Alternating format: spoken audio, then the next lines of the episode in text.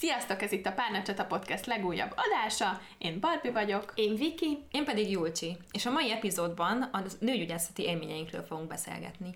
Ezt az epizódot egyébként a Neumann Labs támogatta, akinek megjelent az Easy HPV nevű tesztjük, ami egy olyan HPV teszt, amit otthon is el lehet végezni. Mi is kipróbáltuk, és az adás során erről is fogunk mesélni nektek. Szerintem kezdjük a témát a leglogikusabb kérdéssel, hogy ki mikor volt legelőször nőgyógyásznál, és milyen volt? Én nagyon fiatalon voltam. Én... Hány évesen? Fú, nem emlékszem rá, de lehet, hogy még nem is menstruáltam. Uh-huh. És azért, mert volt valamilyen problémám, és anyukám elvitt egyébként ahhoz a nőgyógyászhoz, aki az ő nőgyógyásza volt, és nála is születtem, és sokáig is az én orvosom is volt, és ő gyereknőgyógyász is egyben. Uh-huh. Szóval, hogy így vitt el engem anyukám annyira fiatalon, és nekem amúgy rettentő rossz élmény volt. Komolyan. Szóval én nagyon féltem, és én kvázi tényleg úgy éreztem, mintha megerőszakoltak volna, pedig gyakorlatilag semmi más nem történt, mint ugye egy, egy ilyen vattás pálcával kenetet vett így a hüvelybe menet körül. Uh-huh. Tehát, hogy semmi, semmi nem történt, én mégis hú, nagyon rosszul éltem meg. Uh-huh. Úgyhogy én leszek ebben az adásban az, aki a sok-sok rossz élményéről fog mesélni. Örülök, hogyha nektek van jó. Nekem igazából csak jó élményem van. Szóval 2009-ben voltam, akkor 10, 17 éves voltam. Igen, pont kb. betöltöttem a 17-et, és én akkor mentem először nőgyógyászhoz, én is anyukám nőgyógyászához, anyukámmal, és már ott belopta magát a szívembe, vagy azt mondta az első találkozáskor, hogy ő engem most nem fog megvizsgálni, csak beszélgetünk. Úristen! Mondjuk, ha azért ment oda, hogy megvizsgáljon, akkor az annyira nem jó, de egyébként... Nem feltétlenül, igazából azért, hogy gyógyszert akartam feliratni, uh-huh arról így beszélgettünk, meg, meg elküldött vérvételre, meg ilyesmi. Na ez olyasmi, ami nem feltétlenül történik meg mielőtt igen, egy, igen. most egy fogamzásgát még beszélni. igen. De amúgy nekem is a, az első 16 évesen, amikor a második élményem mm. volt, akkor nekem is pont ugyanez volt, csak engem meg is vizsgált az első alkalommal, de én is akkor már azért mentem, hogy gyógyszert szeretnék szedni, és akkor megvizsgált, meg vérvétel, meg minden, mm. az nagyon rendben volt. Jó, te, te mikor voltál először? Azt hiszem, hogy 18 éves voltam egyébként, és én is azért mentem már, hogy akkor fogamzásgátlót iratok fel, és ez egyébként nagyon furcsa ebbe így belegondolni, hogy tehát akkoriban indult a szexuális életem, úgymond, és valahogy ez ilyen reflex volt, hogy na, akkor most el kell menni és akkor most fel kell a gyógyszert, és ez tök rossz egyébként. De én is egyből magánorvoshoz mentem, valahogy eszembe se jutott, hogy, hogy STK-re menjek, nem tudom, hogy akkor anyukámmal mentem el, és én nem a, ahhoz mentem, akinél én születtem, hanem ahhoz, akit az ajánlott, akinél én születtem, tehát egy fiatalabb orvoshoz, mert én úgy voltam vele, hogy hát már akkor így tudatosan azt gondoltam, hogy hogy akkor ő lesz a nőgyógyászom életem végéig, és akkor tök jó, hogy az elejétől kezdve, évek óta ismer, nem tudom micsoda. És izgultam egyébként, de de valahogy nem, én nem gondolok vissza rá rossz élményként egyáltalán. Erről az jutott eszembe, hogy nekem tök nyilvánvaló volt, hogy Szóval én 17 éves korom óta ugyanez a, a dokihoz járok, és, és ő egy fizetős magánrendelésben uh, lévő emberke. Valaki írt a kommentbe, hogy, hogy ugye mi van a TB alapúval, és nekem a rossz élményem, amikor elkísértem a barátnőmet a, a gimiben, akkor pont egy ilyen TB alapú STK-s uh, rendelőben volt. Már maga a rendelő, ahol elhelyezkedett ilyen alaksor, vagy tudom is én mi volt, ahol nagyon sötét volt, és ahogy én nem láttam a teljes teret, ahol vizsgálták a barátnőmet, de ahogy csak így benéztem, hát az nekem inkább ilyen kínzókamra, mm. nem tudom, hangulatú volt, mint egy nőgyógyászati rendelő, még ugye hova én járok, és persze ugye azért van, mert hogy az magánszektor, meg stb. Az ugye ilyen kellemes, meleg színekkel van, kényelmes, nem tudom, váróterem, szóval hogy teljesen más már csak a hangulata is, hogyha belépsz, az ilyen tök otthonos, még a másik alaksori, az úristen, ez ilyen ég és föld volt a kettő, ráadásul az ő élménye is ég és föld volt az enyémhez hmm. képest. Én amúgy voltam magánorvosnál hmm. is, és STK-ban is. Hát nem mondanám azt, hogy csak rossz lehet az STK-ban, szóval szerintem ezt így nem szabad következtetésképp levonni, viszont tök egyértelmű, hogy sok mindent megfizetsz, amikor, amikor magánorvoshoz Igen. mész. A magánorvos se feltétlenül jó. Hmm. Voltam olyan magánorvosnál, ahol rosszabb volt a környezet, mint az STK-ban, és oda mentem az időpontomra, és közölték, hogy körülbelül másfél órás csúszás van, és ott voltak ténylegesen 15-en előttem, és hogy vannak olyan esztékák, ahol szebb a váró, mint ott. Uh-huh. Viszont tény, hogyha magánorvoshoz mész, és, és kifizet tényleg tök nagy összegeket, akkor van olyan, hogy megteremtik a hangulatot. Tehát én is, akihez először jártam, még Fehérváron, ott tényleg így kicsit ilyen hangulatfény volt, és ilyen meleg színek, és mm-hmm. nem tudom, függöny, meg, mm-hmm. meg külön elkülönített öltözőrész, Igen. ahol egyébként volt, nem tudom meg mivel utána így meg tudod törölni Igen. magad, nedves törlőkendő, tisztasági betét, bármi, tehát hogy az, az egészen más. Igen. De nem mondhatjuk ki, hogy az STK-ban mondjuk rosszabb lenne minden esetben az ellátás. Nem, és a kommentek között is tök jó volt, hogy ezt egy csomóan mondták, hogy, hogy szóval hogy ott jöttek ilyen élmények, meg olyan élmények is, és hogy, hogy az is megoszlott, hogy mondjuk most jó volt az STK-s élmény, vagy nem volt jó. Igazából én sosem voltam STK-nál, nekem a nőgyógyász az egyetlen olyan dolog, amiről mindig úgy gondolkoztam, hogy én azt kifizetem, mert nekem nyilván azért is, mert az egy ilyen intimebb dolog, mint egy bármilyen másik orvos, meg, meg nekem ez nagyobb félelmem, hogy bármi baj van, és, és ezért ez elő mindig így gondolkodtam, viszont nagy rész az orvoson múlik, szerintem tényleg, hogy most melyik milyen. Ugye mindenki arra számít, hogy az STK az tök gáz, de hogy nem csak gáz lehet. Uh-huh. És ti mikor voltatok utoljára nőgyógyásznál? Én uh, majdnem egy éve, szóval majd júniusban vagy júliusban fogok menni, mert volt, amikor uh, talán így fél évre rámentem, és akkor szólt a dokim, hogy ugye tudja Barbara, hogy, hogy jöhet akkor, amikor letelik az egy év. Én évente járok, és akkor most. És akkor neked van egy állandó orvosod, akihez Igen. mindig mész. És akkor hozzá mindig bejelentkezem. Most már tíz éve. Ó, oh, Júlcsi? Én, ha jól emlékszem, tegnap voltam hogy gyógyáznál. Ami nyilván nem igaz, de mégis így érzem, az elmúlt fél évben nagyon sokszor voltam, hogyha nem ismertek, vagy nem olyan helyről jöttök, hogy tudjátok, hogy nem tudom, hogy akartam befejezni a mondatot, tehát, hogy nekem endometriózisom van, és ez tavaly nyáron derült ki, úgyhogy emiatt én elég gyakran járok. Mi ez, mi ez a szó, amikor... Utánkövetés? Ah, nem ezt a szót kerestem, de kontroll, az a lényeg. Kontroll, kontroll. az. Tehát így a kontroll miatt is, meg nyilván, hogyha bármi uh, olyan tünetet érzek magamon, amit hozzá tudok mondjuk kötni ahhoz, hogy lehet, hogy ehhez van köze, akkor elmegyek. Úgyhogy én elég gyakran járok mostanában, de egyébként előtte én is évente jártam. Én másfél éve voltam utoljára, Viki. és előtte több mint két évig nem is voltam. Én nagyon belefutottam. Nagyon csúnyán nézek most. Én nagyon belefutottam. Én nagyon elfogadom. több egymás utáni rossz tapasztalatom volt, uh-huh. és hogy emiatt nagyon félek elmenni, és egyre jobban uh-huh. kialakult bennem egy ilyen gát, pontosan azért, mert tényleg van olyan hely, ahol így felfekszem a hideg ágyra, és szétteszem a lábam, és belevilágítanak, és hárman néznek, és sok helyen semmiféle megértésre nem találtam, és ráadásul utálom azt, aki még fémeszközökkel dolgozik. Uh-huh. Tehát most már azért általában új orvosi műanyagból készült eszközöket használnak, de az egy, egy rákszűrést végigcsinálni fémeszközzel, ami hideg, mint az állat, és még nyikorog is a hangja, szóval Szerintem én abba az extra esetbe tartozom, akinek annyi ilyen rossz élménye volt, hogy, hogy nagyon szorongok amiatt, hogy mhm. elmenjek, és tudom, hogy el kéne mennem. Nem, és már rengeteg orvosajánlást kaptam, de, de hogy még nem tudtam magam rászenni. Mm. Ehhez felolvasnám Bori kommentjét. Sziasztok, nagyon fontos a rendszeres szűrővizsgálat, és nem csak a nyakránk miatt, de később majd a mammográfia esetében is. Nagyon örülök, hogy anyukám is hasonlóan vélekedett, ugyanis már 12 évesen elvitt az első menzeszem után a nőgyógyászhoz, akinél mellesleg születtem. Persze nem vizsgált még meg akkor, de bármit kérdezhettem, megmutatta a műszereit is. Ez sokat hozzátett ahhoz, hogy egyáltalán ne rettegjek egy vizsgálattól sok ilyen anyukát és orvost. Ez nagyon tetszett ez a komment, amikor ezt olvastam, mert mennyire szuper, hogy tulajdonképpen ugye ez volt az első lépés, hogy felkészüljön a vizsgálatra és hogy így megismerkedjen azzal az adott helyzettel. Nektek van-e bármiféle félelmetek, mielőtt elmentek mondjuk nőgyógyászhoz? Vagy volt az első látogatás előtt félelem, az elmúlt-e, és hogy most hogy érzitek magatokat? Hát nekem az első látogatás előtt az volt, hogy úristen, mi, mi fog történni, és hogy most megvizsgálnak, és hogy ez milyen nagyon sokat kérdezgettem anyukámat. 17 éves voltam közben, és akkor elmúlt, ott, ott múlt el, amikor a doki azt mondta, hogy, hogy akkor nem vizsgál meg, hanem csak beszélgessünk. És ja igen, akkor én még szűz voltam, amikor, amikor volt ez az első eset, és akkor nagyon sok rémsztorit hallottam arról, hogy a, hogyha szűz vagy, mm. akkor hogy vizsgálnak meg. Szóval ezért is voltak paráim, igen.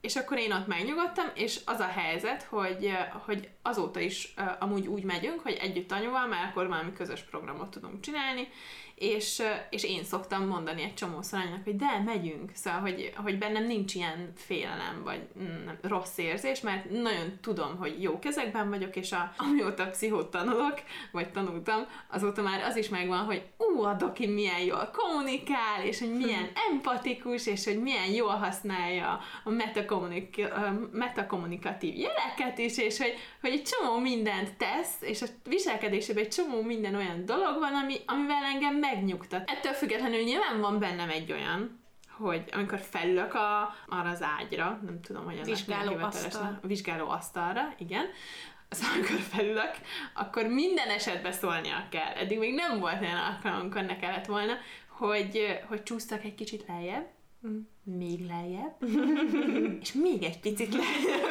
szóval azért nyilván bennem van ez a zárkózottság, vagy mm. tudom is én, hogy hát én nem akarom ki szétterpeszteni neki a lábamat.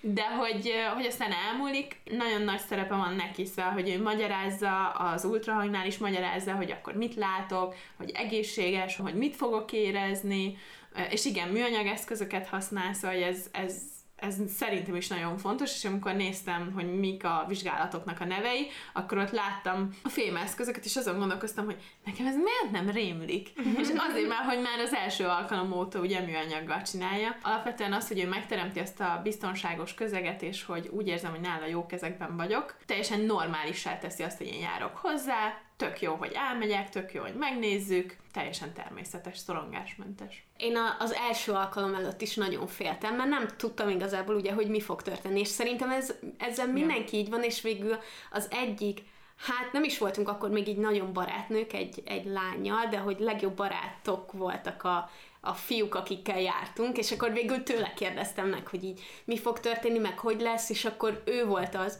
Szóval anyukám mindenre azt mondja, hogy egyáltalán nem fog fájni, mert hogy neki szerintem semmi nem fáj, hihetetlen. Uh-huh. De hogy akkor, akkor az a lány nekem őszintén elmondta, hogy, hogy hát igen, kellemetlen, meg nagyon fura, de hogy nagyon gyorsan vége van, uh-huh. és hogy, hogy tényleg muszáj elmenni, meg megcsináltatni a vizsgálatokat. És igen, tényleg kellemetlen volt, de hogy sokkal jobb volt, hogy egyébként fel tudtam rá készülni, hogy nem leányálom uh-huh. lesz. És az egyik nagyon jó tipp viszont, amit anyukám mondott nekem, és mindenkinek csak ajánlani tudom, amivel kicsit így kényelmesebb az a helyzet, mikor így felősz és széttárod mindenedet, hogy menjetek ilyen lenget térdigérő szoknyában. Uh-huh. Mert ugye akkor azt nem kell levenni, hanem csak leveszed alól a bugyidat, és ahogy felfekszel, akkor mégiscsak így a combodon van valami, és nem az, hogy így Premier Prime-ba látod. Igen, igen, mi történik. Igen. igen, igen. Én is mindig, én is mindig olyanban megyek, tehát így télen is akkor mm. valami hosszú inkbe, vagy így nem tudom, ami, amitől nem vagyok mesztelen konkrétan félig, meg tényleg nem látom, hogy mi történik, amúgy sem nézném feltétlenül, de hogy, hogy ez egy nagyon... Tényleg? Engem megnyugtat, hogy nézem. Én is, én is nézem egyébként, de inkább az, hogy nem érzem magam mesztelennek annyira. Én a legelején én attól féltem, hogy, hogy milyen lesz a vizsgálat, igen, hogy fájni fog, meg hogy furcsa lesz, meg, meg nem tudom, szokatlan, és meg hogy kellemetlen nyilván, mert le kell vetközni, de egy, ja nekem csak férfi nőgyógyászaim voltak egyébként, és ezt szeretném is, ha így maradna, mert valamiért azt gondolom, hogy a nők kevésbé óvatosak. Hmm, mert tényleg? hogy nekik is ilyen szerveik vannak, és akkor ezt így nem tudom, de hogy, hogy nekem mindig a férfiakkal mindig jó tapasztalatom volt, és nyilván ez még így hozzáad ehhez az egészhez, főleg fiatalon, hogy most egy másik férfiat le kell vetközni. Tehát nekem az elején ez volt a félelmem, inkább ez a fájni fog, kellemetlen lesz, nem tudom micsoda, de én elég hamar át tudtam kapcsolni így az agyamat olyan szempontból, hogy nyilván, hogyha rágörcsölsz arra, hogy félsz, akkor jobban fog fájni. Igen. Hogyha meg azt mondod, hogy jó, ez egy ilyen, elfogadom, mert most hiába aggódom ezen, minden nő a világon jár nőgyógyászhoz, ez egy normális dolog, ez egy orvos, ez egy, ez egy más légkör, mint hogy tehát az nem egy férfi és egy nő, hanem egy orvos, igen, meg egy páciens, igen. és minden igen. más nem számít. Úgyhogy én elég hamar így el tudtam engedni magam ilyen szempontból, és akkor ettől már nem féltem. Az utóbbi években attól féltem, hogy mi van, ha baj van. És azóta is mindig ez van. Tehát, hogy nem, nem érdekel, hogy meddig vagyok az asztalon, nem érdekel, ha fáj, nem érdekel, kellemetlen, semmi ilyesmi nincs bennem, de mit fog mondani utána, hogy valamit talál, ami nem jó. És nyilván aztán ez kiderült, és nyilván azóta is valószínűleg mindig úgy megyek, hogy mi van, ha valami baj van, vagy ha valami megint nem jó, vagy nem tudom, tehát bennem már nagyon átalakult ez a félelemmé, hogy én szeretek járni, mert hogyha nem tudom, hogy mi van, és mondjuk csak aggódom, és kombinálok, és nem keresek rá az interneten minden egyes tünetre, a Három lépésből agytumorod van. Igen, igen, igen. És, igen.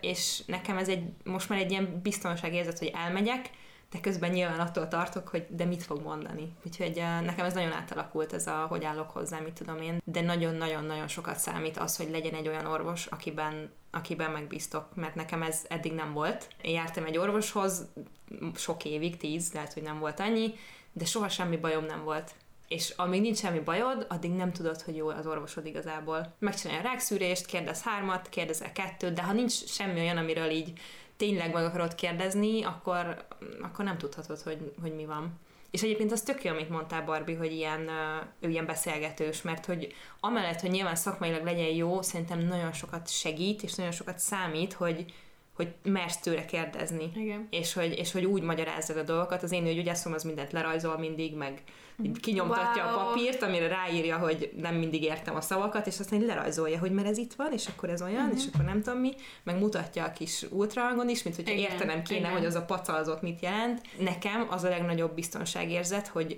van valaki, aki már ismer, Igen. akit esetleg felhívhatok, hogy most ez történt, és nem kell az elejétől kezdenem a sztorit, hanem tudni Igen. fogja, hogy mi van, és mi, minek a következménye, és hogy van, és hogy most már bármit meg kérdezni tőlem, mert nekem ez a összemegyek ilyen 10 centis az orvosnál, főleg a nőgyógyásznál, meg a fogorvosnál, az még rosszabb. Hiába van bennem egy csomó kérdés, vagy nem merem feltenni, vagy nem jut eszembe, vagy nem tudom, van, hogy összeírom. Tehát ha mondjuk van, van bennetek egy ilyen félsz, hogy hogy hogy fogom ezt megkérdezni, biztos hülye kérdés, nem tudom micsoda, akkor írjátok le egy papírra, és igenis olvassátok fel, és hogyha nem olyan az orvos, aki hajlandó válaszolni, vagy aki, akivel szívesen beszélgetek, akkor keresetek egy másik orvost, Igen. mert lehet akármilyen jó szakmailag, hogyha nem tud ilyen fajta támogatást Igen. is nyújtani, ami nem azt jelenti, hogy nagyon kedves és viccelődik, és nem tudom, mit. Nagyon fontos, hogy merjetek kérdezni az orvostól. Nekem ez, Igen. ez a így a tapasztalatom így az utóbbi időből. Hogy... Nagyon fontos, amit mondtál, hogy lehet, hogy azt gondoljuk, hogy ez egy hülye kérdés, alapvetően nincs hülye kérdés. Uh-huh. Szóval, hogy, hogy mi egy csomó dologgal nem vagyunk tisztába, és azt szokták mondani, hogy jaj, mert hogy utána nézel az interneten. Tessék, nem az interneten nézünk utána, megkérdezzük a szakembertől. Egy csomó helyzetben azt érzem, hogy így is úgy is hülyének néznek minket. Vagy azért, mert az interneten nézünk utána, vagy azért, mert Igen. megkérdezzük a szakembertől. De hogy ez egy bullshit. Azért vagyunk ott a szakembernél, hogy konzultáljunk egyrészt, és hogy megvizsgáljon. A konzultációba belefér, hogy mi kérdezzünk. Arról nem is beszél, hogy a diagnózis felállításában is Igen. minden számíthat. Tehát az, Igen. hogy ön megvizsgál, az nem azt jelenti, hogy tudja, Igen. hogy na akkor ez van, mert hogyha van háromféle tüneted, amit nem mondasz el neki, mert mondjuk három héttel ezelőtt történt a ciklusod egy másik pontján, akkor, akkor azt ő nem fogja tudni. Ha elmondod neki, akármilyen hülyeségnek is hangzik, lehet, hogy kapcsolódik ehhez az egészhez, és inkább tudjon mindent, és inkább mondjál neki mindent, mint hogy, mint hogy emiatt esetleg nem, nem Igen. jó diagnózis születik. Hanna azt írta nekünk, hogy sokszor azt érzem, hogy nem tájékoztatnak megfelelően, ha nem kérdezek rá dolgokra magamtól, ők nem, mondana, ők nem mondanák el, és hát honnan is tudnám, hogy mi mindenre kéne rákérdezzek. Viszont Kamilla azt írta, hogy szerencsére csak jó tapasztalataim voltak, sose fájt a vizsgálat, és ami külön hangsúlyozandó, hogy a fogamzásgátló felírását sem bagatelizálta el az orvos, kötelezően elküldött előtte vérvételre, laborra, ez szerintem borzasztóan fontos, azonnal váltanék, ha valaki enélkül akarna nekem bármit is mhm. felírni. Uh-huh. És ez tök fontos, hogy tényleg így komplexen lássuk, hogy ne nekünk kelljen egyébként tudni, hogy mit kell kérdezni, meg minek kéne történnie, hanem hogy az orvos mondja ezt el. És nekem például simán írt volna fel orvos úgy fogamzásgátlót, hogy meg se kérdezte, és nekem volt a családomban trombózis. Uh-huh. Tehát, hogy akkor gyakorlatilag ezekről beszélni kéne, meg kötelező lenne a vérvétel, Igen. meg minden. És hogy, hogy tényleg van, aki ezt nem teszi meg, és ez is csak az, hogy tökre képbe kell lennünk vele. Igen, itt most egy kicsit nem értek egyet. Nyilván egyet értek, de hogy az van, hogy nekem e- egyik orvosom se a mostani orvosom is olyan, hogy hogy minden kérdésemre válaszol, de ő nem fogja azt tudni, hogy, hogy engem mi érdekel a legjobban. És ő ezeket a dolgokat már elmondta 3000 nőnek, és, és nem biztos, hogy emlékszik rá, hogy nekem elmondta -e már. Amúgy nekem is felírták a fogamzásgátlót úgy, hogy nem vettek tőlem vért, meg semmi, az egy másik orvos volt. De mivel az orvosokat nem tudjuk megváltoztatni, ezért szerintem inkább úgy közelítsétek meg ezt a dolgot, hogy tényleg ti kérdezzetek, mert nem fogja elmondani az orvos. Lehet, hogy van olyan orvos, amelyik elmondja, mondjuk egy olyan orvos, akinek nagyon sok betege van, és és nagyon sokat dolgozik, az lehet, hogy ezt nem tudja fejben tartani, és nem azért nem mondja el, mert nem hajlandó elmondani, hanem mert nem tudja, hogy te ezt nem tudod.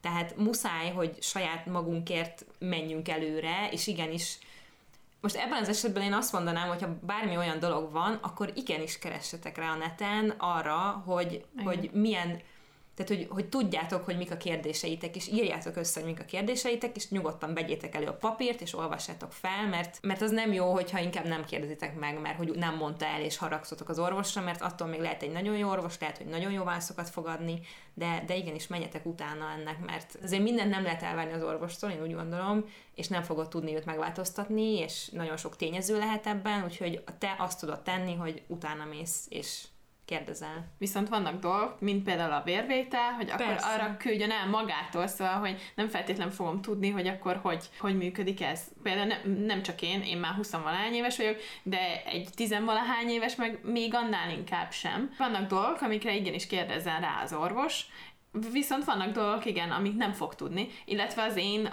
dokim írja a kis kartonomat, vagy uh-huh. tudom is én mit. Uh-huh. Szóval, hogy így tökre képbe van. Van egy csomó ilyen családi vonal is, és hogy ez is tök jó, hogy akkor, akkor érzed azt a személyes, személyes figyelmet. Nekem is volt olyan, hogy valamit mondott, hogy akkor mit próbáltunk ki, mert nekem volt ilyen uh, gombás, fertőzéses, nagyon hosszú éveken keresztül nem tudtuk uh, kezelni, de aztán sikerült megtalálni, hogy hogy lesz jobb, és akkor így nem tudta, hogy pontosan mi volt az utolsó mhm. lépés, uh-huh. és akkor én mondtam, pedig ő írja. De hogy ezt nem gondoltam úgy, hogy szóval ne, egyáltalán nem érződött úgy, hogy ő nem figyelt volna. Igen, van, amikor nem, nem az van, hogy fú, mekkora köcsög, és akkor én nem jövök hozzá vissza, hanem hogy persze legyünk megértőek, és, és kérdezzünk mi, meg mi is tartsuk fejbe mindent, de hogy egy csomó minden van, amit igenis kérdezzem meg már, hogy az a kötelessége orvosként. Persze, csak épp az az, hogyha először elmész mondjuk fogamzásgátlót feliratni vakon, akkor ha ő nem kérdezi ezt meg, nem fogod tudni, hogy meg kellett volna kérdeznie. Azért érdemes szerintem rákeresni, hogy első nőgy, hogy ezt igen,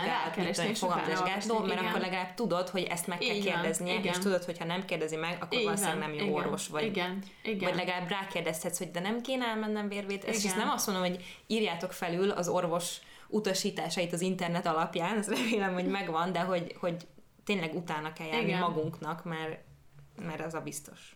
És ezt nem mondtuk el, de hogyha valaki esetleg nem tudná, akkor a fogamzásgátló szedése előtt azért nagyon fontos a vérvétel, mert nagyban növeli a trombózis kockázatát a fogamzásgátló szedése, és ilyenkor azt nézik meg, hogy az embernek van a hajlama rá. Nagyon sokan írtatok, negatív és pozitív tapasztalatokat is, és most egy tök nagy kontrasztot szeretnék felolvasni. Alexandra írta, amikor legutóbb elmentem, két hónapja panaszkodni mertem, hogy a gyógyszerrel problémáim vannak, de amit kaptam, közölte, hogy ő ezzel nem tud mit kezdeni, a legkisebb hormontartalmút kapom, nem tud és nem is akar mást adni. Mennyi idős is, maga 27 lesz, akkor inkább már szülnie kéne, nem másik módszert keresni. Ezen kívül még volt pár jó szava hozzám, szóval alig bírtam sírás nélkül kijönni a rendelésről. Megalázva éreztem magam, és kiszolgáltatottnak, hogy ő a szakember, és segítség helyett ilyen lekezelő volt, pedig előttem sose. Kirázott a hideg. Ugye? Ugye? Én is volt, ahonnét sírva jöttem ki. És viszont itt van egy kontra, Ágnes írta, hogy nekem nagyon királynőgyógyászom van, nála is születtem, amikor abba akartam hagyni a fogamzásgátlót, egy kicsit féltem, hogy biztos le fog szidni, és rábeszélni, hogy próbálják másik tabletet, stb. De tök lazán fogadta, semmi gaslighting nem volt, abszolút elfogadta az én szempontomat, hogy nem akarok többi hormonális fogamzásgátlót használni. Az, hogy ettől félünk, hogy mit szól nőgyógyász, hogyha nem szedek gyógyszer. Ez olyan, én nagyon, amikor én nagyon fodrászhoz jársz, és mit szól, ha le akarom vágatni a hajam, pedig Igen. neki tetszik, hogy hosszú. Nem? szülői szerepbe helyezzük őket. Tehát, hogy így egyrészt mi köze van hozzá. Igen, igen, igen, és én is tartok amúgy ettől, ja. és ez nagyon-nagyon fura. Én nagyon sok negatív tapasztalatot mm. tudok mondani, viszont tök fontos, hogy nagyon sokaknak pedig pozitív Igen. van. Például Liliana is azt írta, hogy nekem csak pozitív tapasztalataim vannak, ahhoz a nőgyógyászhoz járok, akinél születtem, édesanyám is hozzájár, maximálisan megbízok benne.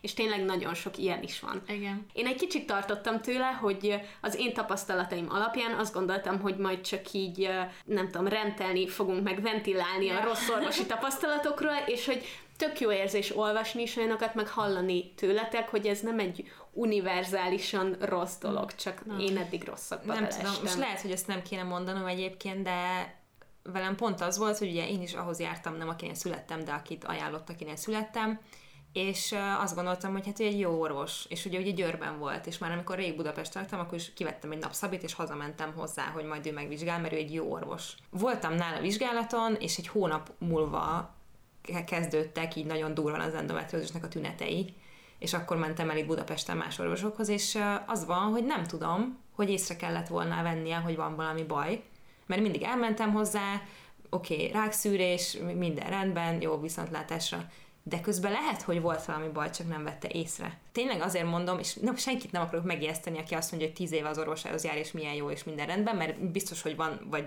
nagyon sokatoknak tényleg volt mondjuk problémája, és megoldotta, és minden oké, okay, de, de hogy én nekem ez volt egy ilyen nagyon durva dolog, hogy lehet, hogy én azt hiszem, hogy jó, jó, de amíg nincs baj, addig nem tudom, hogy jó-e igazából. És utána elmentem itt egyébként Budapesten egy, egy ilyen szakmailag nagyon, nagyon magasan lévő orvoshoz, aki meg arra világított rá, ő nem volt, nem volt szimpatikus egyébként, meg uh, az egy bonyolult helyzet volt, de hogy arra világított rá, hogy az a rákszűrés, ami úgy működik, hogy leveszik a mintát, és azt mondja nekem az orvos, hogy ha baj van, telefonálok, az nem normális mert hogy mi van, ha elfelejt telefonálni, mi van, Persze. ha rosszul írta fel a számomat, tehát hogy ezek, ez onnan egy sokkal komolyabb dolog, mint hogy majd, ha baj van, szólok, és az évekig így ment, és nem jutott soha eszembe, hogy ez, lehet, hogy ez így nem jó, hanem megvizsgáltál, van egy laboreredmény, kérem mm. a mhm. laboreredményt e-mailben, postán, faxon, teljesen mindegy, de legyen nálam, hogy tudjam, hogy itt voltam, azt írja a papír, hogy minden rendben van. Igenis, menjetek orvosról orvosra, mert meg kell találni azt az egy embert, hogyha nincs is soha semmi bajotok, de képzeljétek el, hogy egyszer csak hirtelen lesz, vagy lesz egy olyan kérdésetek, amit fel akartok tenni egy orvosnak, mennyivel jobb felhívni azt az orvost, akiben megbíztok, és, és akihez jártok, mint egy random orvost, akinek elkezded mondani idegenként a telefonban az elejéről, hogy akkor most mi van, és most ez lett, és úgy van, és amúgy is zaklatott vagy, és nem tudom, ez az érzés nekem, hogy van valaki, akit felhívhatok, ha bármi van, ez mindennél többet ér, és sokkal nyugodtabb vagyok emiatt. Nekem volt olyan egyszer, amikor fel kellett hívnom a, az orvost. Előtte én is úgy volt, most hívjam fel, és akkor anya mondta, hogy persze, hív fel nyugodtan, én is mindig felhívtam, hogyha valami mm-hmm. problémám volt. És akkor felhívtam, mert valahogy úgy volt, hogy nem biztos, hogy el tudok hozzá menni, de addig is kéne valamit mm-hmm. csinálni, ez ugyanaz a betegség volt, és akkor felhívtam, és én tökre megnyugodtam attól, mm-hmm. amit ő mondott. Mondta, hogy izé, hogy akkor igen, és az is tök jó, hogy neki egy asszisztense volt, aki még mindig van, és akkor ő mindig mondta, hogy akkor tőle izé kérjek időpontot, de őt is tökre ismertem, meg anya is, és elmondta, hogy semmi gond nem lesz, mit csináljak addig, és tökre megnyugodtam attól, igen, hogy beszéltem vele telefonon. Név szerint ismerni az orvos asszisztensét, úgyhogy már ő is megismeri a neved, igen. a legfelnőttebb, tudatosabb, nem tudom, megnyugtatóbb dolog a világon, de tényleg, és úgyhogy, úgyhogy tényleg azt ajánlom nektek, hogy menjetek, addig menjetek, amíg nem találtok egy jó orvost, és, és tartsatok ki mellette, mert mert ez nagyon, nagyon sokat segít. Neked is ezt ajánlom, Viki. Jó. Igen. Jó, keresni fogok. Egy Inkább menj többször. Amúgy. Tök mindegy, hogy ne évente ja. egy orvos próbálj ki, hanem akkor, akkor ja, menj el, és igen, igen. kérdezz, vagy mondj, vagy nem tudom. Tehát, hogy egy csomó minden van, amiért lehet egyébként hogy gyógyászhoz menni, nem csak az évi egyszeri rákszűrés, hanem egy csomó igen. más is. De nem beszéltünk, hogy gyakorlatilag miért megyünk, meg hogy uh-huh. vannak szűrések, de hogy ti mondjuk milyen szűréseken estetek már át. Mert ugye ezért legtöbb esetben megelőzés és diagnosztizálás céljával Igen. megyünk a nőgyógyászhoz. Nekem legalábbis nagyon kis esetben volt az, hogy, hogy valami problémám volt, és amiatt mentem, inkább csak ilyen megszokás, hogy el kell menni, hogy megnézzük, hogy minden rendben van-e. Igen. igen. Viszont fontos, a problémánk van, akkor menjünk. Igen, igen, igen. igen. Szóval ti milyen szűréseken voltatok? Így a rákszűrés azt szerintem, amit így mindenki tud. Nyilván olyankor az orvos ugye megultrahangoz, és akkor így megnézi, hogy a szervi dolgaid. Az ultrahanggal kapcsolatban mm. nektek, oké, okay, nekem éveken keresztül csak hasi ultrahangot csináltak, és egyszer elmentem egy orvoshoz. Mármint, hogy hasit? Kívül. Hát, hogy Tehát a igen, komolyan. igen, komolyan. És ezen mindenki meglepődik, és amikor először elmentem egy orvoshoz, aki mondta, hogy feküdjek oda, és akkor megultrahangoz, és én így nagyon kényelmesen felfeküdtem, és elevett egy ilyen hatalmas nagy cuccot, és hogy így, mi fog most történni? És hogy akkor volt először hüvely ultrahangom. Nem, Nem, nekem mindig, mindig csináltak Nekem soha ultrahangok, hasi. meg nekem, a- nekem az is volt, de az, az így meg is lepődtem, hogy jó mondom, belülről megnézted, de nézzük meg kívülről is, így nem tudom, hüvely ultrahang, mert akkor Igen. látják, a, tehát a papíron is rá szokott írva lenni, hogy, hogy ez a belső szerved, a külső Igen. nemi szerved, a nem tudom micsoda, mindent rendben találnak, mert hogy azért ott Igen. látszik sok minden. Igen. Igen. És nyilván a szövettan az meg ugye a, a rákszűrés, amit ugye elküldenek laborba, és akkor utána visszaküldik, hogy abban. Igen. találtak-e valami rendellenességet. Szerintem ezek a, az, amiről így tudnak az emberek, akik mennek évente nőgyógyászhoz, vagy ezért mennek, de ugye vannak még más dolgok is. Én utána néztem, mert hogy tudtam, hogy hogy vizsgál meg engem, de hogy a neveit nem tudtam, és az egyiknek elmetek az a neve, hogy kolposzkópia. És az mi? Hát az, amikor elmetek felnagyítva nézi meg a mély szájadat, uh-huh. ahhoz használ nekem egy ilyen műanyag dolgot, szóval nem a kacsát, azt a fém cuccot, hanem egy műanyag csőszerű valamit rak fel, és akkor úgy bele tud nézni ilyen kis mikroszkóppal, vagy Wow, Fú, lehet, hogy nagyon szakmaiatlan dolgokat mondok, de hogy ezt elméletileg így hívják, és be is lenke- linkeltem a vázlatunkba, és szeretnénk majd összerakni nektek egy infócsomagot, amit, hát vagyis azoknak, akik benne vannak a Facebook csoportunkban, mert ott tudjuk megosztani. És találtam egy oldalt, ahol így tök királyul lerajzolták, és ott van, és akkor látom, igen, ez van nekem, csak nem olyan cucca. Ezt így megnézi, és ezzel tulajdonképpen a mély szájadat vizsgálja meg, hogy az egészséges-e. Uh-huh. És nekem ezen kívül szokott... az az ultrahangon is látszik. Hát lehet, hogy ott is, de hogy itt... Tehát nekem egy azért ilyen szerintem más hosszú lát, dolog, amire egy szerintem. rá Igen, igen. Egy obsztának tűnő dolgot, és igen, akkor de hogy ott a- eléggé körbe tud nézni. Igen, de, De de az ultra- az elszíneződést azt nem látja ugye az ultrahanggal. Igen, az ultrahanggal Ja, így a sejteket nem tudja meg. Igen, és ezzel meg úgy felnagyítja. És még ezen kívül még kézzel is meg szokta nézni, így kívülről belülről. Igen, nekem. Ennek nem találtam meg nevét, de azzal is megállapítja, hogy, hogy rendben vannak-e a dolgok. Hát meg, hogy érzel valamit, van valami Igen, fájdalmad, igen, melyik oldalon, igen, nem tudom igen. mi, meg tényleg kézzel, tehát nekem a hogy tudom ezt röviden elmondani? Tehát az endometriózis az ugye nagy részt abból látszik, hogy mondjuk cisztája van az embernek, meg tünetei vannak, de nekem volt még egy, egy más dolog is ott bent, egy ilyen csomó, amit semmilyen ultrahang röntgen, semmi nem mutatott uh-huh. ki, csak ő érezte a kezével, és mondta, hogy az Wow. ott van. És az volt igazából az, ami, ami sürgősítette a műtétet, amit ki kellett venni, Aha. és ugye tényleg senki más nem látta, ő érezte és tudta, hogy ott van. Aha. És ez például pont egy olyan orvosi dolog, ami lehet, hogy két hónappal azelőtt is ott volt, és a másik orvos Ja, nem érezte, ja. Lehet, hogy nem, de hogy ez volt az, amire azt mondtam, hogy én megbízom ebben az emberben. Beszéltünk róla, és nem is tudom, talán Júcsi telepődtél meg, de hogy nektek melvizsgálatot végeztek Igen, nekem mindig. Én nem tudtam, hogy a nőgyógyász ilyet csinál, mert nekem volt, vo- én voltam mammográfián is, meg ilyen melvizsgálaton is, de csak kórházban, meg esztékán, meg ilyesmin. Én ezt nem tudtam, hogy bemész a nőgyógyászhoz, és ő így tetőtől talpig megvizsgálja igazából így a dolgaidat, tehát nekem ez, ez vadi új volt. Én még akihez Fehérváron jártam, ő minden alkalommal ugye megcsinált minden vizsgálatot, és a végén a melleimet is áttapintotta, ugye, hogy, Igen. hogy csomókat keressen. Egyébként nagyon fontos ebből a szempontból az önvizsgálat is, és egy Igen. csomó ábra van, hogy hogyan, hogy tudod kitapintani, de hogy az orvos is ezt megnézi, viszont nekem mammográfiám soha nem Nekem volt. sem. Ó, az és azt fun. hiszem, azt hiszem, hogy ezt 40 éves Igen, kor fölött igen, csinálják rendszeresen, de hogy na az iszonyatosan fájdalmasnak hangzik. Az nem jó. Igen.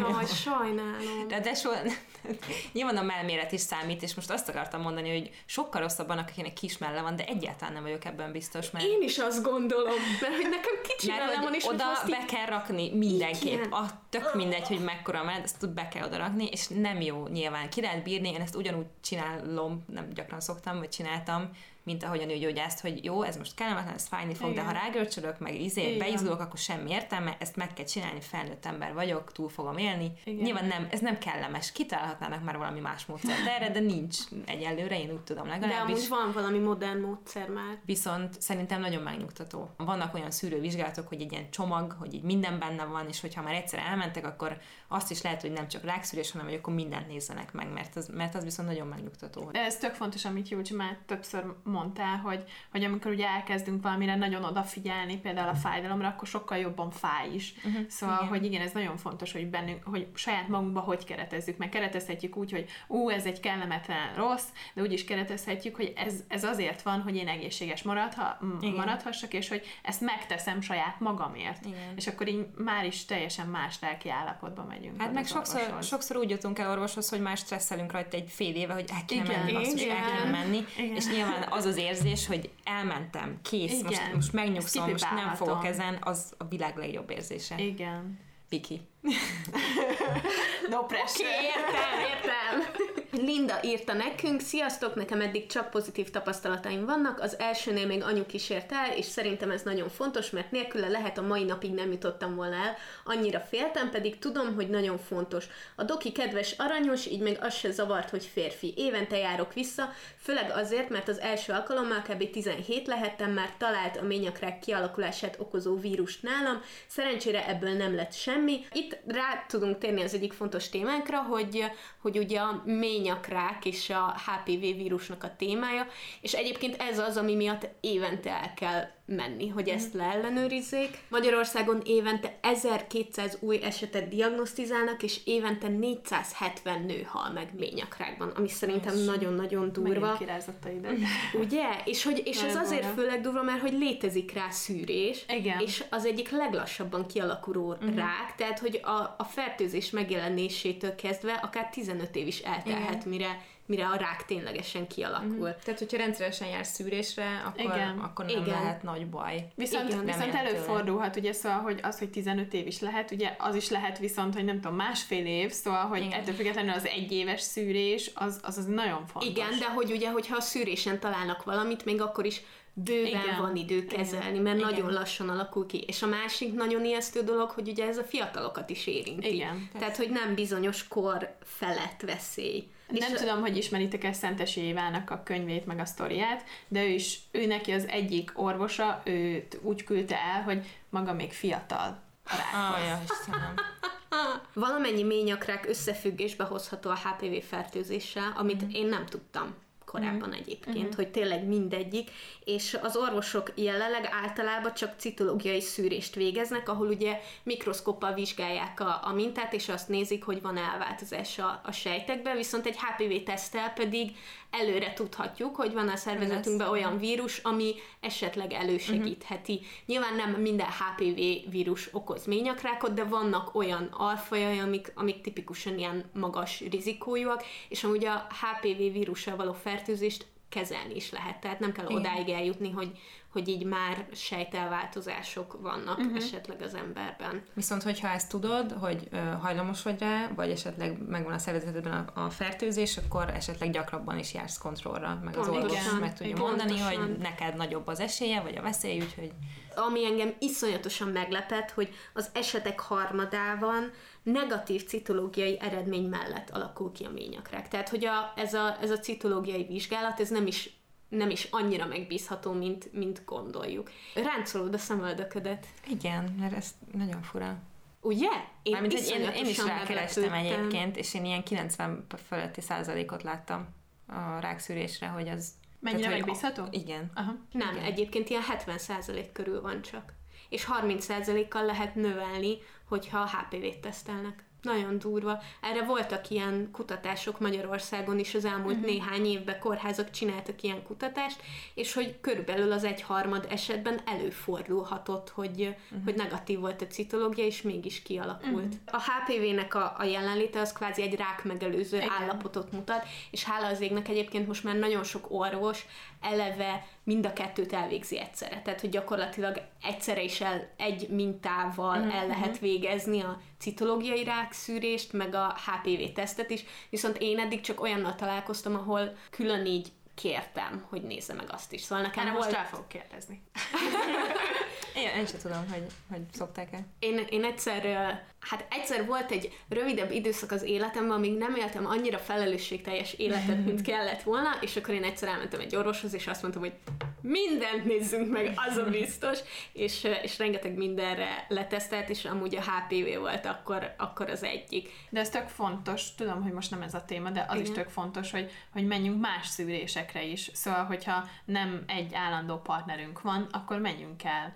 Mindenféle nemi betegségekre, való szűrésre. Igen, igen. Egyébként ez is tökre nincs benne a kultúránkban. Nincs, nincs. Azt gondoljuk, hogy ha offset húzunk, akkor kész pipa. Sőt, van, aki még ezt se gondolja. Azt gondolja, Igen. hogy fogamzásgátlóval kész pipa. Igen, igen. Ráadásul egy olyan, mint a HPV, egyébként az offszer nem véd ellene száz százalékban. És nagyon semmi ellen nem védszáz. Hát így meg van. az is tévhit, hogy, hogy akkor csak a, a közösülésnél kell offszer. Igen. Vannak nagyon, Igen, nagyon nagy tévhitek. igen, igen, igen. Úgyhogy ezért is tök fontos, hogy, hogy mindenféle szűréseket elvégezünk, mert sok esetben már akkor el lehet kapni ténylegesen betegség Igen. megelőző állapotokat, mielőtt még valami nagy baj lenne. Igen, igen. És az is fontos, hogyha minél többen megyünk, akkor annál kevésbé lesz tabu, és minél többet beszélünk róla, annál kevésbé lesz tabu, és Igen. akkor annál könnyebben fognak eljutni az emberek. Igen. A szponzorunk ugye ebben a részben a Neumann Labs, akiknek van egy Easy HPV nevű tesztjük, ami egy otthon is elvégezhető HPV teszt, és ezt mi is megkaptuk, és mi is kipróbáltuk. Nektek mi volt a, a tapasztalatotok? Elmondod így röviden, hogy hogy kell használni? Igen, Mert hogy így egy Ó. podcastben vagyunk, és szerintem Igen, igen, az mennyire igaz, hogy Mekkora dolog, mit kell, hogyan. Igen. Képzeljétek el egy ilyen, nem tudom, maximum 10 centis. 20. Hát, Húsz, igen. ez több mint 10. Hát, a- vagy 15. 15-20 centi legyen. 15-20 centis egy ilyen, hát kb. egy ilyen toll szerű dolog, igen. aminek így leveszitek a kupakját, azt be kell helyezni a hüvelybe, a megfelelő ö, méretig hát feltolni, de az is le van írva, hogy pontosan meddig kell. Meg Je- milyen pózban érdemes Igen, ezt igen, igen, igen, igen, Igen. hogy kb. olyan pózba érdemes, mint ahogy mondjuk egy tampont helyeznétek be, és hogy tényleg van rajta direkt egy olyan szár, aminél így tudod, hogy akkor elég mélyen betetted, és akkor gyakorlatilag így el kell fordítani ötször Igen. a, a végét, amiben ugye a kis keffe így leveszi a, a mintát, és még kattog is, hogy tud, Kattog, hogy az pontosan annyira jó volt. Ezt amikor Ugye? olvastam, hogy ezt csinálja, mondom, hú, ez szuper, mert oké, hogy számolom, meg minden, de hogy, hogy, Hogy az, biztos hogy kattog, és hogy igen, Igen, igen, hogy ez igen, a biztos jól. És én még így is paráztam, hogy biztos, hogy jól csinálom, biztos, hogy jó helyről lesz az a minta. Tök jó volt ez a rajzos útmutató, amit, uh, amit Igen? adtak hozzá. Igen, nekem az nagyon sokáig ott volt, minden elő volt. Először elolvastam azt, még amikor nem csináltam meg. Aztán ott volt a konyha Egy ideig. Egy És a férjed is elolvasta egy pár lehet, hogy most nem tudom. Amikor tudtam, hogy na most meg tudom csinálni, és amúgy nem volt sok idő, szóval, hogy nem azért nem csináltam meg uh, akkor, de hogy tök jó volt, hogy azt át tudtam nézni, ott tök egyértelműen rajzolott volt, nem csak írásosan. Én nekem meg pont az volt, hogy mikor megláttam a papírt, az volt bennem, hogy hú, ez ennyire bonyolult, de nem, Ja, gyakorlatilag csak aha. annyira részletesen Nagyon bemutatta. részletes, és nagyon Igen. tetszett, hogy ennyire részletes, igen. igen. Barbie mondta, hogy nem lehet, nem tudta bármikor megcsinálni. Igen. Mert hogy ugye nem lehet a, a ciklusnak bármely szakaszában megcsinálni. Igen, igen. Igen, én például ezért nem is uh, tudtam használni a tesztet, mert nekem akkor pont nem volt alkalmas, és uh, ennek ennyire elolvastam az egészet, meg megnéztem, hogy hogy működik, meg mi ez az egész. Nekem iszonyatosan tetszik egyébként az, hogy nagyon sok minden van, amiért az ember esetleg nem jut el egy vizsgálatra, ennek lelki, meg egész egyszerűen elfoglaltsági oka is lehetnek, ami persze sosem jó indok, mert az egészség az első, de az, hogy, uh, hogy tehát ezt mindenképp ajánlom emiatt is kipróbálásra, mert nagyrészt azért is, mert hogy ezáltal is jobban megismered a tested, és azok mindig jó dolgok, mert hogy nagyon-nagyon sok mindent nem tudunk Igen. a testünkről, és az tök veszélyes. Annyit tanulok így mostanában, hogy az valami döbbenet, és mindig megijedek, hogy Úristen, ezt se tudtam, meg azt se tudtam, itt most is egy csomó új információ van számomra ezzel az egésszel kapcsolatban, úgyhogy ezért is tök jó, hogy ezt te magadnak végzed el, mert uh, nyilván az orvos is el tudja végezni, de az, hogy ezt otthon kényelmesen, nyugiban, te saját magadnak megcsinálod, ez egy ilyen tök jó érzés. Úgyhogy biztos, hogy el fogom végezni én is, csak, uh, csak most én nem tudtam, úgyhogy ilyen szempontból nem tudok nyilatkozni, hogy például mennyire volt kellemetlen, vagy nem volt kellemetlen, ezt inkább ti mondjátok el. Konkrétan három perc volt úgy, hogy beraktam a teámat melegíteni a mikróba, bementem a fürdőszobába, megcsináltam, és akkor kijöttem, akkor járt le, és dingelt a mikró, és leültem a kis meleg teámmal, és betakaroztam, és nagyon elégedett voltam saját magammal, de hogy tényleg ennyire gyorsan meg lehet csinálni. Ugye én nagyon félek attól, hogy mennyire kellemetlen az orvosnál, és hogy ez egészen más volt, hogy tényleg így a saját fürdőszobámban tudtam, hogy most ráérek, most megcsinálom, most így lelkiekben rá tudtam készülni, és amúgy ilyen cuki, ilyen magenta színű az egész cucc, Igen. nekem az ilyen apróságok hozzátesznek. Azt nem mondom, hogy, hogy nem éreztem semmit, mert hogy azért mégiscsak tényleg elvégzel egy ilyen vizsgálatot, és hogy így egy minimális kellemetlen érzés volt, mert azért mégiscsak egy mintát veszel a mészájad körül, de hogy össze nem hasonlítható azzal, amikor tényleg az orvos ugye így rendesen a kacsával szétnyitja és leveszi, leveszi a mintát, szóval nekem ezért tetszett igazából nagyon. Nekem volt egy ilyen, hogy hát, hogyha a szakértő csinálja, akkor nagyobb a valószínűség, hogy jó, de hogy közben nyilván nem feltétlen. Szerintem kicsi a hibázási arány egy ilyennél, de hogy egy, nekem egy ilyen nem egy ilyen érzésem volt, uh-huh. hogy biztos, hogy jól csinálom, és hogy az, amiket így elmondtunk, ez a kattanás, ez a rajzos útmutató, nagyon sokat segített, hogy ez így csökkenjen, uh-huh. vagy hogy így ne legyen olyan magas ez, hogy most biztos jól csinálom meg, Igen. de hogy igen, az megnyugtat, hogyha az orvos vizsgál meg. És utána, amikor kiveszitek ezt a kis kefét, akkor utána mi, mi van, mit kell csinálni? Hát akkor ugye vissza kell tenni a tetejét, és akkor belehelyezni egy ilyen direkt erre készített ilyen kis zacskóba, tasakba, és borítékba el kell küldeni a, a laborba, ahol ezt kiértékelik, és utána eldöntheted, hogy milyen módon, de kiértesítenek a, az eredményről, és ugye az eredményen hát rajta lesz az, hogy, hogy pozitív vagy negatív, meg ennél azért jobban részletezve is van, tehát mindenképpen szerepelni fog rajta, hogy ha olyan az eredmény, hogy mondjuk van magas kockázatú HPV fertőzés, akkor rajta lesz, hogy hogy el kell menni orvoshoz. Uh-huh. A negatív eredmény az nagyon megnyugtató, és hogy aki nem hajlandó elmenni orvoshoz semmiképpen sem, annak ez egy megoldás. Egy otthon elvégezhető megoldás, viszont hogyha, hogyha olyan eredmény jön vissza, akkor, akkor le is lesz írva, hogy mindenképpen el kell menni orvoshoz, mert hogy itt van egy, egy kezelendő probléma. Tényleg nagyon nagy pozitívum uh-huh. ma a dolognak, Igen. hogy nem kellett beutaznom, szóval nem kellett, nem tudom, két-három órát rászánnom egy orvosi vizsgálatra, hanem, hanem megcsináltam otthon két perc alatt. Vagy három, bocsánat. Igen, és még azt nagyon fontos ehhez hozzátenni, hogy, hogy az öngondoskozás az, az tényleg baromira fontos. A rák kialakulását tudjuk megelőzni. Úgyhogy nekem amúgy ez egy, ez egy tök pozitív élmény volt, és én emiatt nagyon is örülök annak, hogy ők támogatják ezt a, ezt a részt, és hogy, hogy fontos számukra ez a dolog, meg hogy minket választottak, hogy mi Igen. őszintén beszéljünk róla. És ez tök jó, mert hogy amúgy is beszéltünk volna a nőgyógyászati igen, élményekről, igen. és akkor így még több dologról, meg több infót tudunk átadni. Meg én nagyon büszke vagyok rá, hogy ilyen, ilyen dolgokról beszélünk, és, és tök jó mindig a ti visszajelzésetek is. Ezzel lehet szerintem nagyban javítani ezeken a gátlásokon, meg félelmeken, Igen. amik az emberekben vannak, hogy igenis beszéljünk róla, mert ezek nem furcsa dolgok, csak nem, nem beszéltünk róla soha annyit. Mi se, tehát az iskolában se tanítottak, meg nem mondták azt, hogy akkor elmész ez, ez fog történni, Igen. ilyen veszélyek vannak, így ér majd a felnőtt korodat, ezért muszáj, hogy beszéljünk róla, akármilyen életkorban. Mert most a 30-hoz közel tanulok a legtöbbet arról, hogy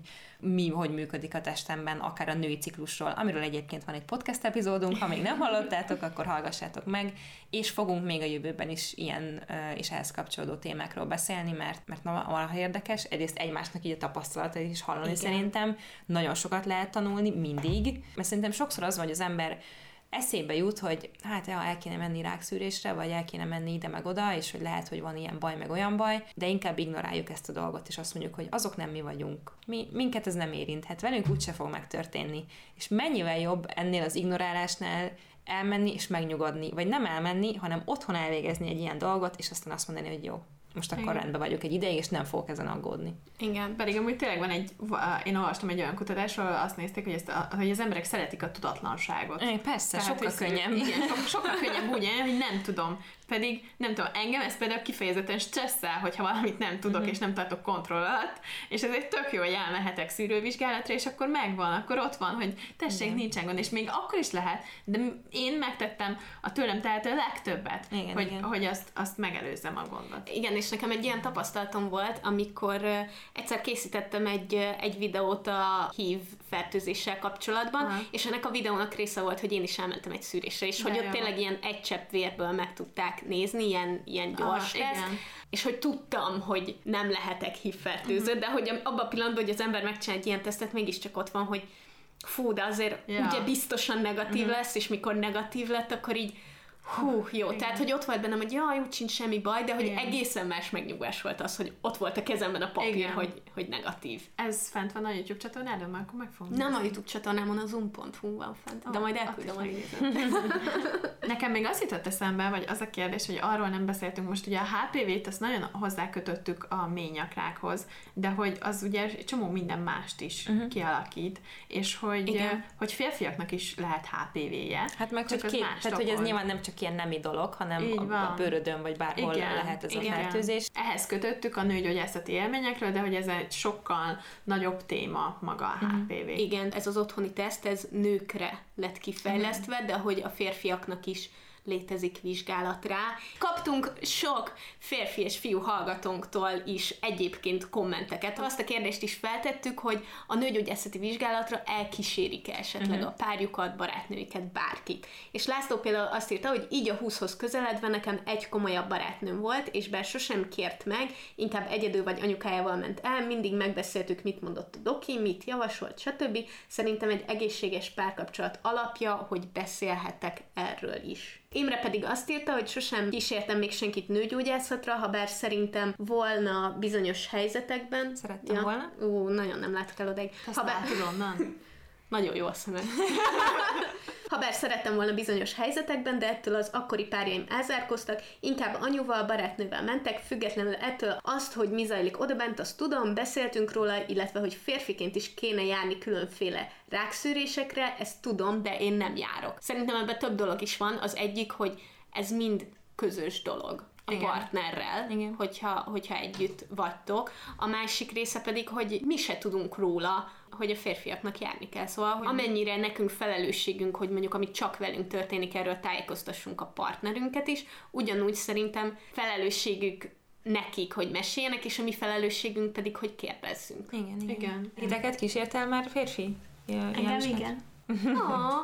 És neked az jó volt? Tehát te igen. kérted, szeretted volna? Ö, szerintem én vetettem fel, igen. De bement uh, veled ő is? Vagy? Nem, nem, ja. nem ment be. Uh-huh. Viszont a, már a bemenetelnél vagyunk, ez lehet, hogy kicsit weird lesz, de hogy én nekem az még az első alkalomnál nagyon megnyugtató volt, hogy én ott voltam, és bent voltam, amikor anyukámat vizsgálták, és hogyha akartam, oda nézhettem, hogy mi történik. Wow! Uh-huh. És Azt hogy ez meg volt beszélve anyuval, és hogy és ő is bent volt, amikor engem vizsgáltak, de hogy ez így nem volt köztünk semmi olyan, hogy ú, ez túl intim, vagy nem láthatná, uh-huh. de hogy, hiszen a szülésemnél is valószínűleg ő lesz ott, de hogy, hogy, hogy ez tök fontos volt nekem, hogy, hogy így láttam így magam előtt, hogy mi történik, és nem láttam, hogy semmi olyan gáz nincs, ami, uh-huh. ami nem tudom, félelmetes lenne. Uh-huh. Téged ki? Én, engem, én nem emlékszem rá. Szóval, hogyha valaki olyan hallgatja ezt a podcastet, aki férfiként egyszer elkísért, akkor sajnálom, nem hagyott bennem még De egyébként én úgy érzem, hogy, hogy nekem így megnyugtató lenne, hogyha ott lenne velem a mhm. partnerem. Uh-huh. Te, Júcsi? Uh, volt már velem, igen, hogy uh, így ebben az egész uh, utóbbi időben orvoshoz járkálásban, amikor nagyon készen voltam lelkileg ettől, uh-huh. és hogy így nem tudtam, hogy van, meg így féltem, meg ilyesmi, akkor volt, hogy eljött velem Dávid. De aztán utána arra jöttem rá, amikor már egy kicsit jobban képbe voltam azzal, hogy most akkor mi fog történni, meg mi a helyzet, hogy én egyedül magabiztosabb vagyok. Uh-huh. Tehát, hogy, hogy nekem, nekem erre szükségem van, hogy én egyedül oda megyek, lefoglalom, nyilván én foglalom az időpontot, oda megyek, leülök, bemegyek, el tudom mondani, hogy mi van, de ehhez már azt kellett, hogy egy kicsit önbizalmat mhm. szerezzek ebben a témában, és most viszont nem akarom, hogy velem jöjjön, mert, mert akkor úgy érzem, hogy gyenge vagyok, és kell, hogy valaki uh-huh. kísérjen, és ettől, hogy úgy érzem, akkor gyengébb leszek, és akkor tehát ez egy ilyen furcsa dolog, de, de én most már csak egyedül akarok menni, és nem akarom, hogy bárki bejöjjön velem, és, és nem tudom, én szerintem, amikor legelőször mentem el, akkor se hiszem, hogy bejött uh-huh. velem anyukám, hanem, hanem én, én egyedül mentem be, és nekem ez egy ilyen akármilyen hülyén hangzik, de egy magabiztosságot adott, amellett, hogy nyilván tökre ijesztő volt, hogy Jézusom, itt vagyok egy orvosa, mit kell mondani, mit kell kérdezni, uh-huh. biztos nem tudom, hülyeség lesz, de hogy, hogy nekem ez inkább így, így, így változott. De, de ha nektek erre igényetek van, akkor szerintem igenis kérdezzétek meg a párotokat, vagy mondjátok neki, hogy nektek ez jó, és akkor simán segíthet, vagy egy barátnőt igen. De amúgy szerintem egyáltalán nem hangzik hülyén az, hogy ez magabiztosságot ad, hiszen akkor az van, hogy te igenis meg tudsz ezzel küzdeni, mm. és úgy jössz ki, hogy igen, én ezzel megküzdöttem mindenféle segítség nélkül. Lehet, hogy írtam egy listát a kérdéseimről. igen, igen. De én ezt abszolút át tudom érezni, és én is valahol így érzem, viszont azért lenne most nekem megnyugtató, hogyha eljönne velem valaki, mert hogy pont azért, mert most ennyi félelem és uh-huh. szorongás van bennem. De Én hogy, szívesen hogy Én is nagyon szívesen. Oh, köszönöm. Lehetünk három.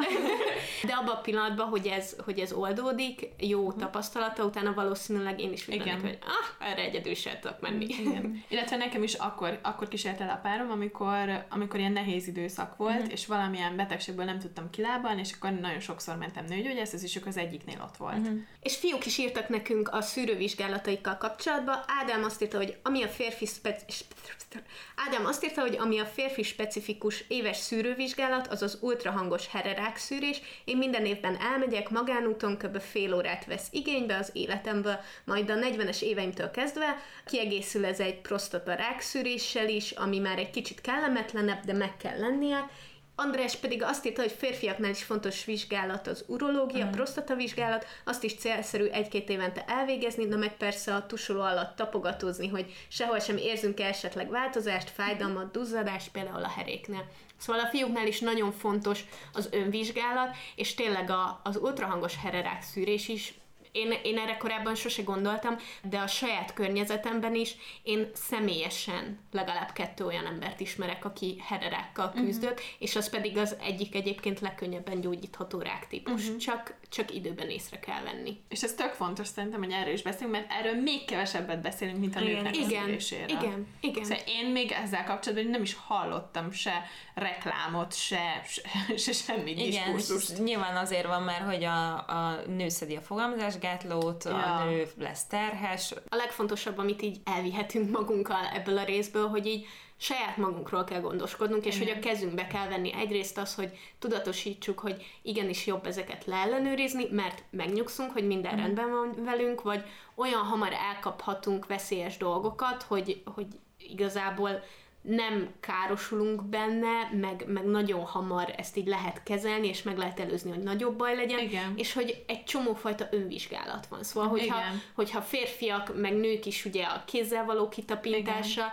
illetve nőknél is a ciklus az egyik legjobb mutatója, hogy minden rendben van-e, Igen. és hogy, hogy tudjuk, hogy alapvetően milyen a testünk, hogyan működik, és akkor valami változást így azonnal fel tudunk ismerni, és tudjuk, hogy akkor valószínűleg valami történt, és lehet, hogy baj van. Ha ezt a részt videóztuk volna, akkor az látszott volna a Mindenki videóban, hogy mindenki nagyon bólogat, és igen. annyira komoly arccal nézzük egymást, igen, ez nagyon fontos. Igen, igen.